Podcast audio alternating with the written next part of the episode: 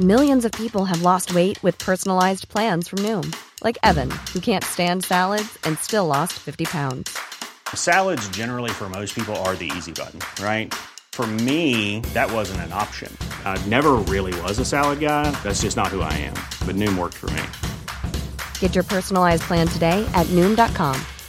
Real Noom user compensated to provide their story.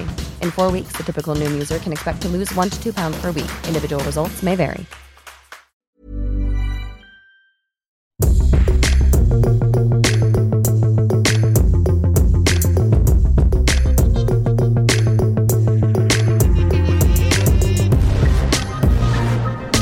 How do you like these festive opening times? This is the Luke and Pete show with me, Pete Donaldson, and presenting to you for one night only, one afternoon only, one morning only, depending on when you are listening to this, Luke Aaron Moore. That is the best entrance and intro you've given me mm. in our Two forty-eight years, years of working together.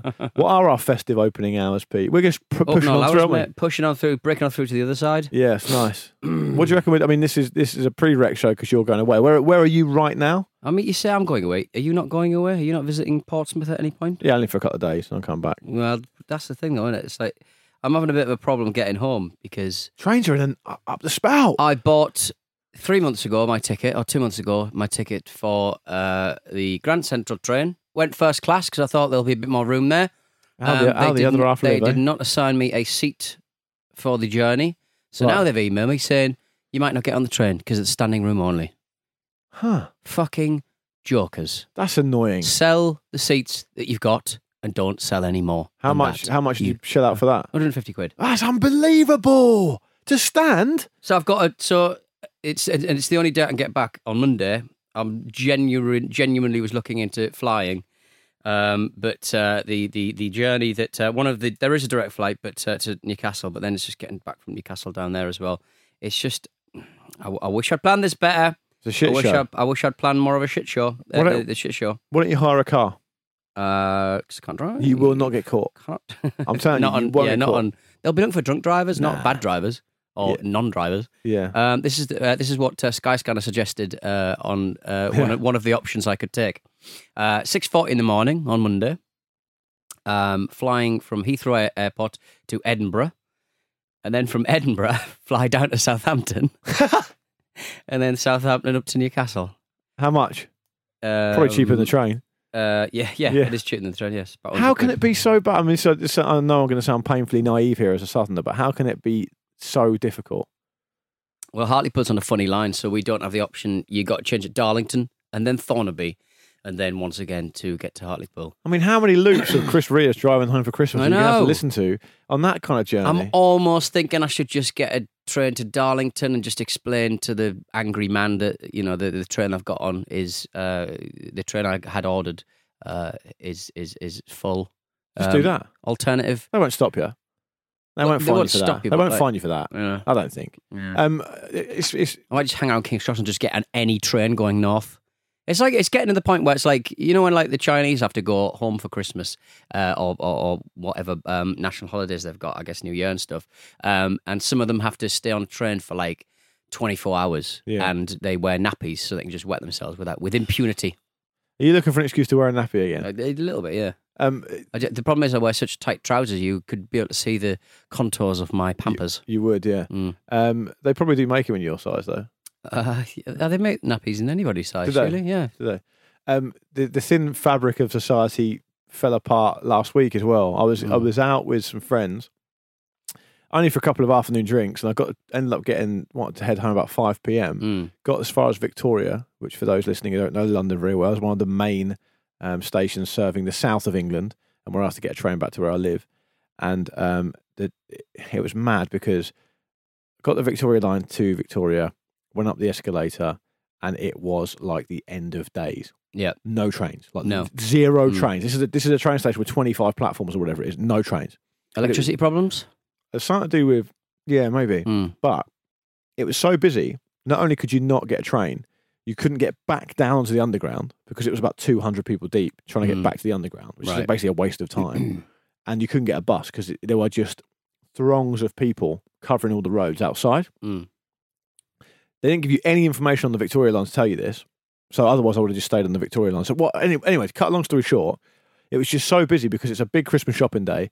The Star Wars premiere had happened. Right. Or was happening. And this thing with Victoria. I had to walk for thirty minutes to get further, far enough away so that I was able to get a bus or a cab or whatever. Right. It was absolutely ridiculous. And imagine if you had loads of bags and a load of kids mm. or whatever. I mean, I was lucky. I had a backpack and a couple of bags. I mean, it was just absolute chaos. Did you walk over Battersea Bridge? No, I didn't. Yeah. No, I didn't. I didn't go that way. Uh, what? What? The reason I was in London is because keen listeners to the Luke and Pete show will know that I've been doing this Taskmaster thing. Mm. And on Wednesday of last week was the final. Okay, yeah, yeah, yeah. And um, the only instructions I got through the post for this particular one, task twelve of twelve. Bring your passport. No, luckily it wasn't that bad. Luckily it wasn't that bad. It was try and get a train from Victoria. No, it was um, it was be in zone one mm. at twelve thirty right. and await instructions. Mm. And um, I did that. I had a meeting uh, and finished at about quarter past twelve. Went literally stood on a street corner until mm. twelve thirty, looked at my phone, WhatsApp came through from the Taskmaster, and the task was find the Taskmaster. Right, okay. And you could ask quick questions, and every fifteen minutes you got a visual clue. And you had to be the first person to lay hands That's on That's a it. Nice idea. Yeah, it was good. And he ended up being in a pub. I found, obviously, found him um, drunk. He's, he's quite sluggish with the answers after a while. It only actually took me twenty-nine minutes to find him. Where was he? He was in a pub called the Glasshouse Stores on Brewer Street. Right, okay. And, uh, I would have gone for Central because it's just easier for everyone, yeah, isn't it? I, I think even a responsible tax, taskmaster would uh, produce a place that everyone could get to. My mate, he was, he was told to go to Zone one mm. and wait. Mm. Now, the taskmaster doesn't live in London, mm. so he's obviously, to him, Zone one's going to be, what, Soho, Leicester Square, yeah. Comic-Con. My mate went to Borough and waited in Borough. Yeah, that's I was like, it's right. taking me ages to get here. So what do you expect? What do you expect? Go to the centre. Yeah, Come exactly. on, give yourself the best chance. So I was crowned uh, Taskmaster champion. Oh, congratulations! I've got the trophy on the mantelpiece at home. Congratulations! Yeah, that's fantastic. It was a lot of hard work over the, over the throughout the year. Um, what uh, what were the visual clues? I'm fascinated to see whether so I would have got one, there. The first one was the photo of the interior of, of the Pic- pub, Piccadilly oh. Tube Station. Right. Okay. So yeah. and he said in, in the line he was in a pub. Mm. And the interior of Piccadilly Station. Yeah. Then there was another. The next photo was a photo of the of a a, a poster of a production, mm. like a West End production. Mm. Then you could look at what theatre it was at and see that the pub was on the same road. Right. Okay. Yeah. Um, yeah, yeah. And then after that, I literally just went in every pub on that road until I found him. I quite. I, I would have liked my odds on that one, to be honest. I'm quite perceptive and well, geeky about stuff. The irony being that when he said he was going to, I asked him a few questions on WhatsApp, and he mm. said. Um, And he had to get some items as well to take to him to, for extra points. And he said he was near Soho. Mm. And I thought he was going to be in Spanish Bar, which is a, because I also asked him if it was a pub relevant to... Your past. Yeah. Mm. And he said yes. Right. I thought he was going to be in Spanish Bar, which is on Oxford Street, north of Soho. So I just legged it all the way to North Soho. Mm. And I just replied... And then I messaged saying, are you north of Soho? No. Are you south of Soho? Yes. I had to run all the way back down. Right. The meeting I had was four hundred feet from where he was sat. Right, so in London, that's mad. Soho's quite a uh, movable feast, I find. In the way I, I direct some um, Belgians to uh, Carnaby Street recently. Is that way. A euphemism? How much you pay for that? Yeah, exactly. Dude, will you help me direct some Belgians? If someone comes to you and asks you for directions that you don't know, mm. what do you do? I get on my phone. Do you? I don't, yeah, I, you don't I, just bluff it. Nah. See you later. Nah, get on my phone, help them out. Help them out. Nothing is um, more embarrassing than just saying I don't know. Yeah, exactly. Pete, have you seen? Um, have you seen? I, I want to get away from being so London centric. Right. There's a story that I saw in the news last week, which will infuriate you. All right, and it's accompanied by a baby wearing a flat cap as a picture. Um, is it going to be babies of the Trotter Independent Trading Company? No, he although wears a flat cap, doesn't he? Although, if you want a little bit of uh, niche info, mm. and hopefully listeners will enjoy this. Did you remember Frankie Cocozza?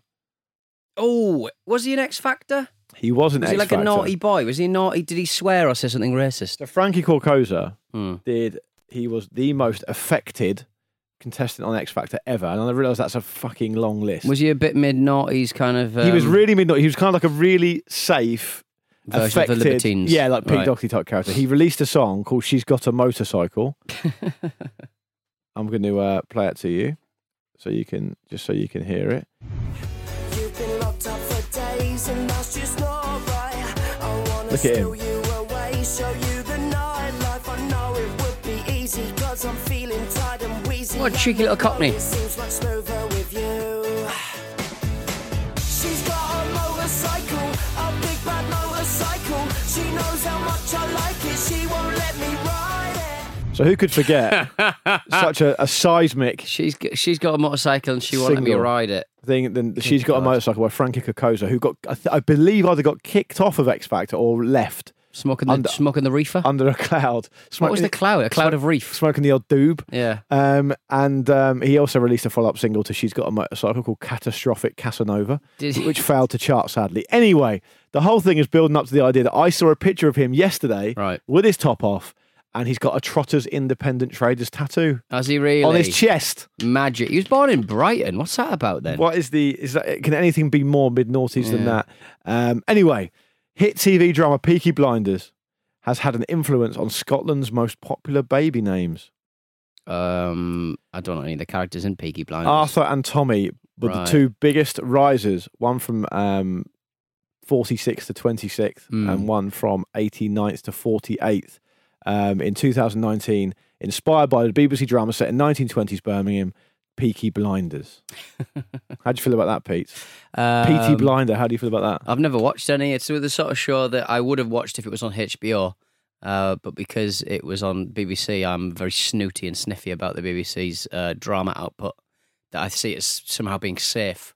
Yeah, uh, and I'm losing out, quite frankly. One of the lessons, one of the few things I learned from... Um, well, you got very upset about the idea of there being a Peaky Blinders convention. I didn't get really upset. It was just a bit, it's just a bit low rent. If you're going to do it, do it properly. How would you do it? Uh, well, I've never seen Peaky Blinders, so I would, I'd have very little frame of reference. Do they have, more, do they have motorcycles? Um, but one of the few things I learned, or I remember learning at university, is that you know the, the different audiences that different media things target is really interesting because. Mm. So, for, and then the example was used was that if you swear before the watershed on Channel Four, generally speaking, there's no complaints. Mm. But if you swear on I T V before the watershed, people go mental. Yeah. And the implication there, and I'm not saying it's correct, and I'm not putting a judgment value on it, the implication there is that I T V viewers are less intelligent and therefore more reactive to that kind of stuff. Is it not that people who are a bit more intelligent think that people on I T V shouldn't be subjected to uh, foul language? Oh, could be. Because, because they think they can't handle it. They're not grown up enough to uh, to handle it. Is that a hot and take? And it's all a bit tawdry. Is that a hot take, Pete? A little bit. Um, I saw someone on Twitter through my, through my class classist lens. I saw someone on Twitter the other day saying that um, the Luke and Pete show takes are so lukewarm these days. Oh, cool! I mean, he's, he's had a go at you there, hasn't he? Basically, yeah. through through your um, name. What, uh, can I just point out for uh, for, for, for for the jury uh, that uh, She's Got a Motorcycle uh, was from the album The Motorcycle. At the end, Frankie um, rides a... So he spends most of the video... Mm. Um, um, yeah, look, we shouldn't punch down too much on this, but Frankie... He's having a lovely time. He's in Australia. His son was born in May twenty nineteen. He's doing fine. New father, Frankie Cocozza. I'm sure he won't mind a little gentle joshing. A little gentle joshing. But Frankie spends most of that music video with his hands in his pockets, kind of leaning into the camera, um, putting on a estuary accent. Mm. And um, but the culmination, the crescendo of the video, if you like...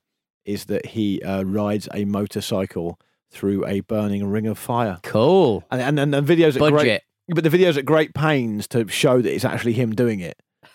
Oh, right, so okay. It's like, so like he puts the helmet on, he's looking, he, he might even give like a nod and a wink to the camera, mm. and then he rides through the ring of fire. Can you actually see his face through the ring of fire? It's a nod to Johnny Cash. He's a big Johnny Cash fan. I, I, one can only imagine what the follow-up single "Catastrophic Casanova" sounds like. He's got an e- he's got an email address on his Twitter page that's uh, frankie cocozza u k at live dot co dot u k. You don't see that very often anymore. You, I mean, how do you feel about people who've still got a live or a Hotmail email address? Uh, I don't mind it, to be honest. It's probably the product's probably improved exponentially since I used Hotmail. I had to stop it because I had so much junk. Yeah. I think you've got always got. I've got about five or six emails that I've had to just give up on because I bet you have because of grot. Yeah. Um, can I also bring to the table um, something that's been a real weight off my mind over the last week? Mm. Is that The Apprentice has finally finished, and the bloke who really looks like me and is a bit of a sort of Cockney twit twit. Mm. Um, that means I never have to hear from Did him anymore. Did he win? No, he didn't win. No. He might be back in a kind of. Uh, I follow him on Twitter. He's a great follower on Twitter. He Kitty, seems like a lovely lad, but I Kitty just get Price, endless. Whatever her name is. I get. What do you mean? No, it's not Kitty. Katie Hopkins. Katie Hopkins. And he might be back as like a reactionary maniac.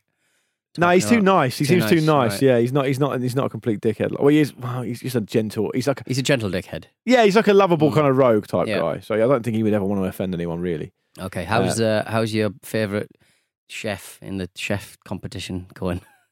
You sound, that was literally like listening to my nan. And how's, how's your favourite chef and your chef, chef competition going? How's your favourite cook on the cooking programme? Yeah, yeah.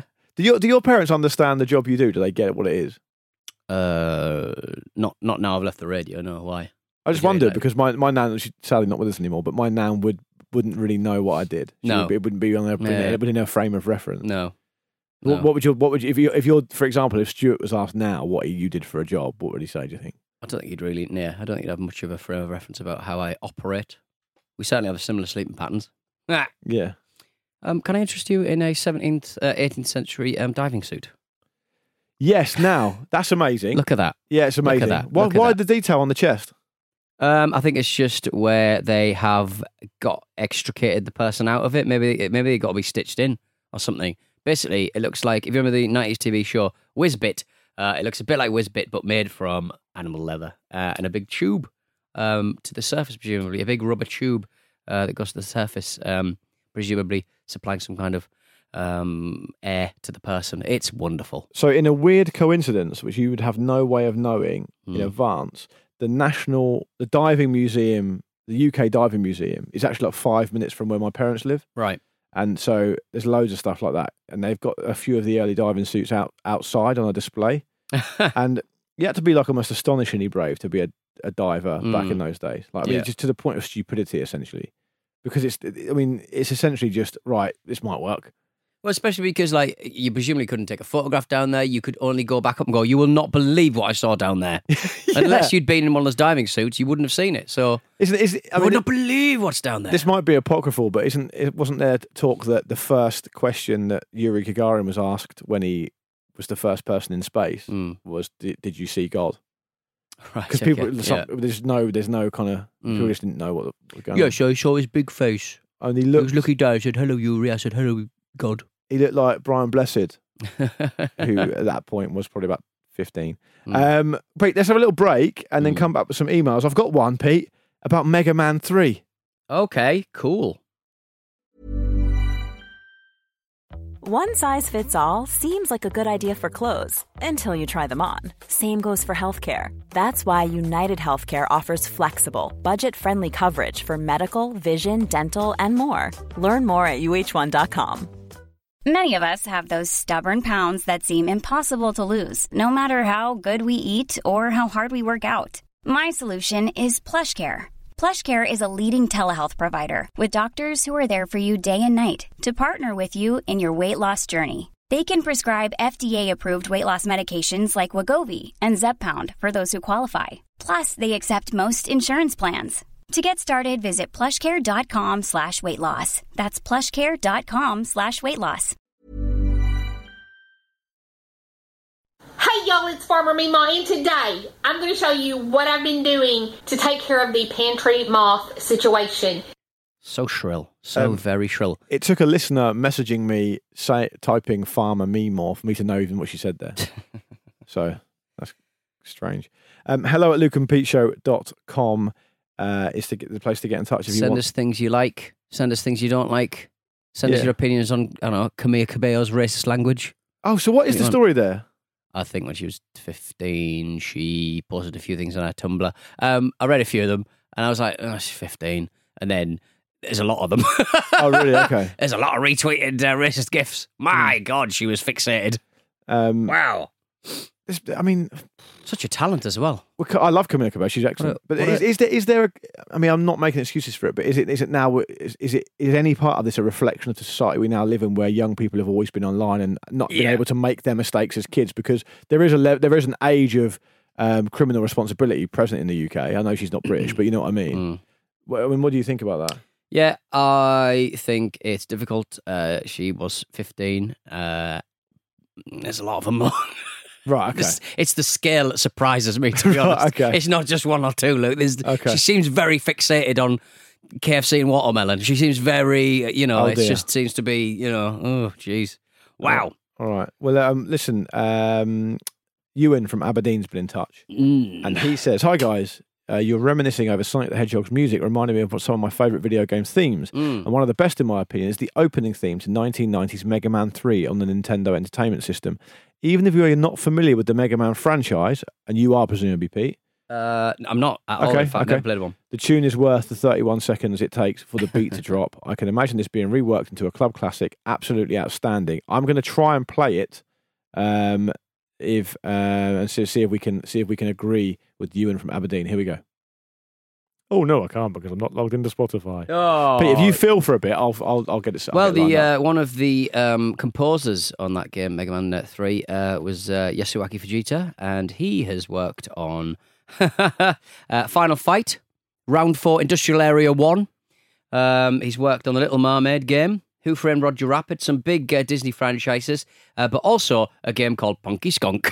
Punky Skunk. Punky Skunk. All right, let's have a go at the Mega Man theme tune. Apparently it takes thirty-one seconds for the beat to drop. We're probably not going to get busted for royalties on this, so let's just go with I it. I think you'll be all right. Oh. Not as I expected.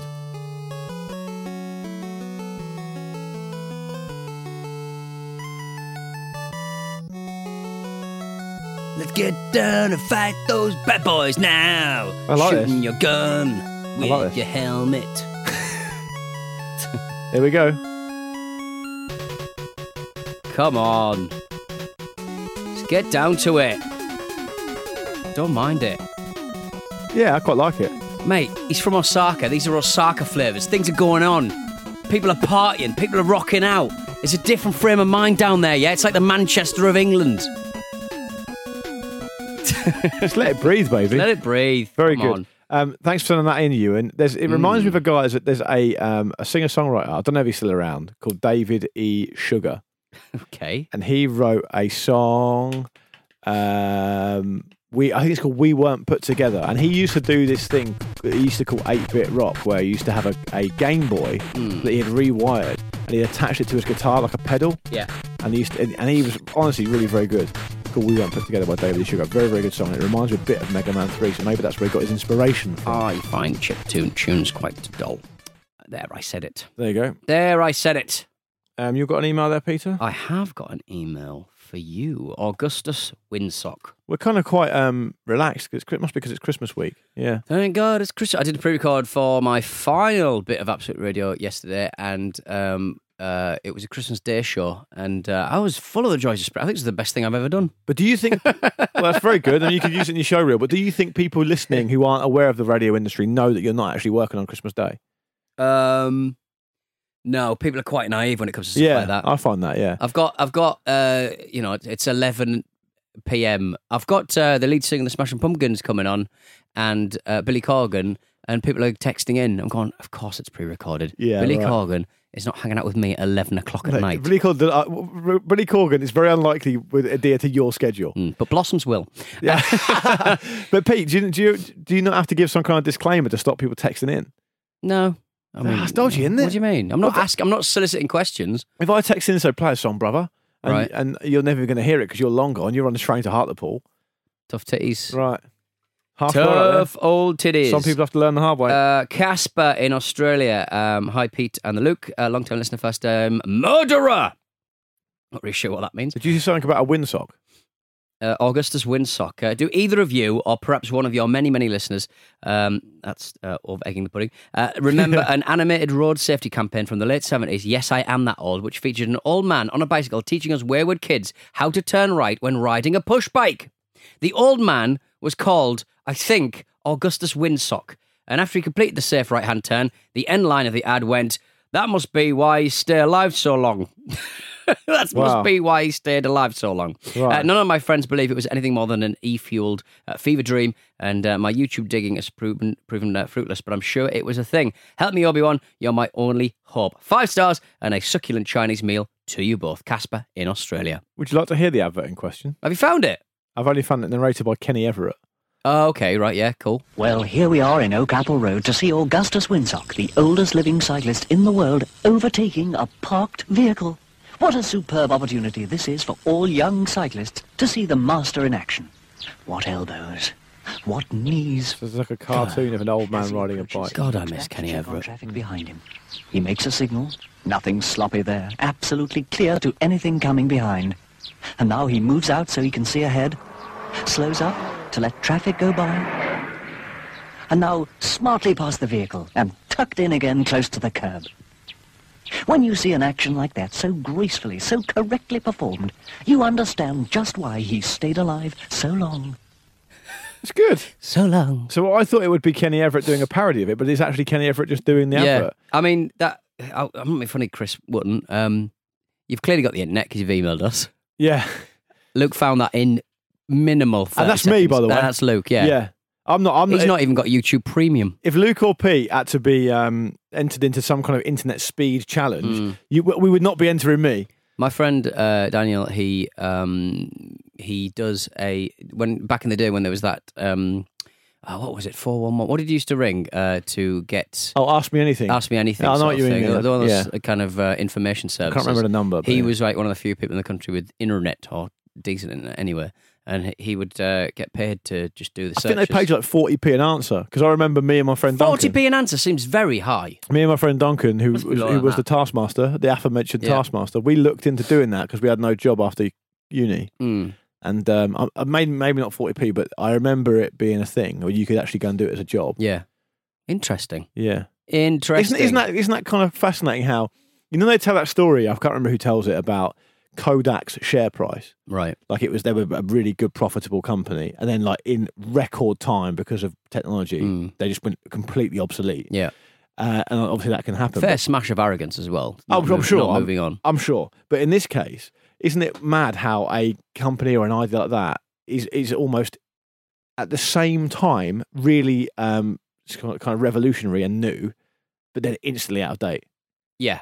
Like yeah. straight away. Like the, the, the spike would be mm. what the, six months. But again, they must see that coming. But then they'll still they'll be telling themselves that oh, all people will want to go on the internet, and it's probably true for a few more years after that. But still, yeah, uh, mm. the boom, the boom, the people who sell uh, fascias uh, for mobile phones. Yeah, another one. I guess they've moved on to just um, covers, but it's still a worry. Send your suggestions in hello at luke and pete show dot com for something that was simultaneously really futuristic and new mm. and also almost instantly dated. Okay. Because that's a great example of them. But mm. I remember going mad about it. I used to get one every Christmas. Yeah. For like three or four years. Mm. Um, I'd have a Portsmouth one and I'd change it out for another one. yeah, it's, it's good stuff, that. um, let's squeeze one more Ring email tons. in. Um, this is a bit of a blast from the past here. Um, and it's from Brian in Lebanon. Love that we've got a listener in Lebanon. Yeah. Um, and it's about tea. Remember we talked a while back about tea and how different countries drink different types of tea. Okay. And Brian says, hi guys, I'm writing in regards to episode one ninety-eight uh, where you two were discussing international tea drinking habits. Luke was surprised at how Scandinavians don't put milk in their tea, and Pete said most of the world don't use tea bags, uh, and it's probably a, a predominantly British thing. I'm here to say, says Brian, that tea customs are varied across a lot of different cultures. As Luke said, Americans don't really have an affinity for tea, and usually sweet tea. Heat, uh, heat hot water in the microwave and throw a tea bag in there. Now, I've not got experience of that, and I've spent a lot of time in the U S, so maybe that's a different part of the U S to what Brian's um, talking about. Uh, he says, I live in Lebanon, and tea bags are also very common, although we do use loose-leaf tea here as well, depending on the source. My partner is half Russian, and Russians drink tea by adding hot water to a concentrate called zavarka. This zavarka is essentially made by brewing copious amounts of the chosen tea in a big decorative pot called a samovar oh. until a thick, dark liquid is obtained, essentially super concentrated tea. Mm. A small amount of the concentrate is enough for one cup of tea, uh, and so you just drop it in there kind of as and when. Nice. A, a very similar practice also happens in Middle Eastern countries, though the container is less elaborate and ornate, and almost the whole of the Middle East, from Turkey to Iran, drink teas in, tea in very small cups.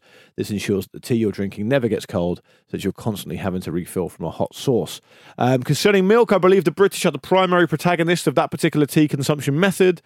Um, although maybe in the Commonwealth this is a more prevalent practice. I'm not particularly fond of tea myself. You seem to know a fucking lot about it, Brian. Uh, and my wife always gets incensed and threatens divorce whenever I add milk on the rare occasions that I do partake. Keep up the good work, Brian. A tea expert from the Lebanon. Yeah. What other show this week on, are you going to get that from? Well, we used to, I remember back in the day I used to buy, um, I, I can't remember, it's a very seventies product, I seem to recall, but it was like this uh, concentrate of coffee. Uh, you should pour that into a cup and, and, and add a bit of uh, hot water and milk. That's kind of how the, a um, Keurig works, right? What's Keurig? Keurig, you get little pots. of liquid in them, and you stick them in, you put the thing down, you press the button, it squeezes. Is it liquid it. or pit or, or I think powder? It's, I think it's liquid. Are you I sure? Th- yeah, I think so.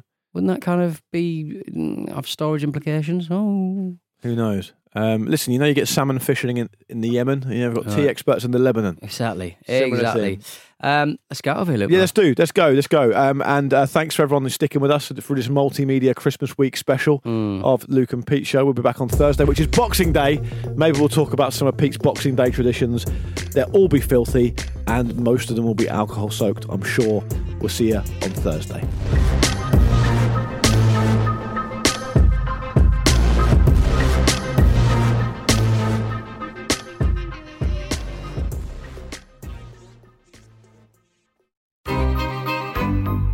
This was a Stakhanov production.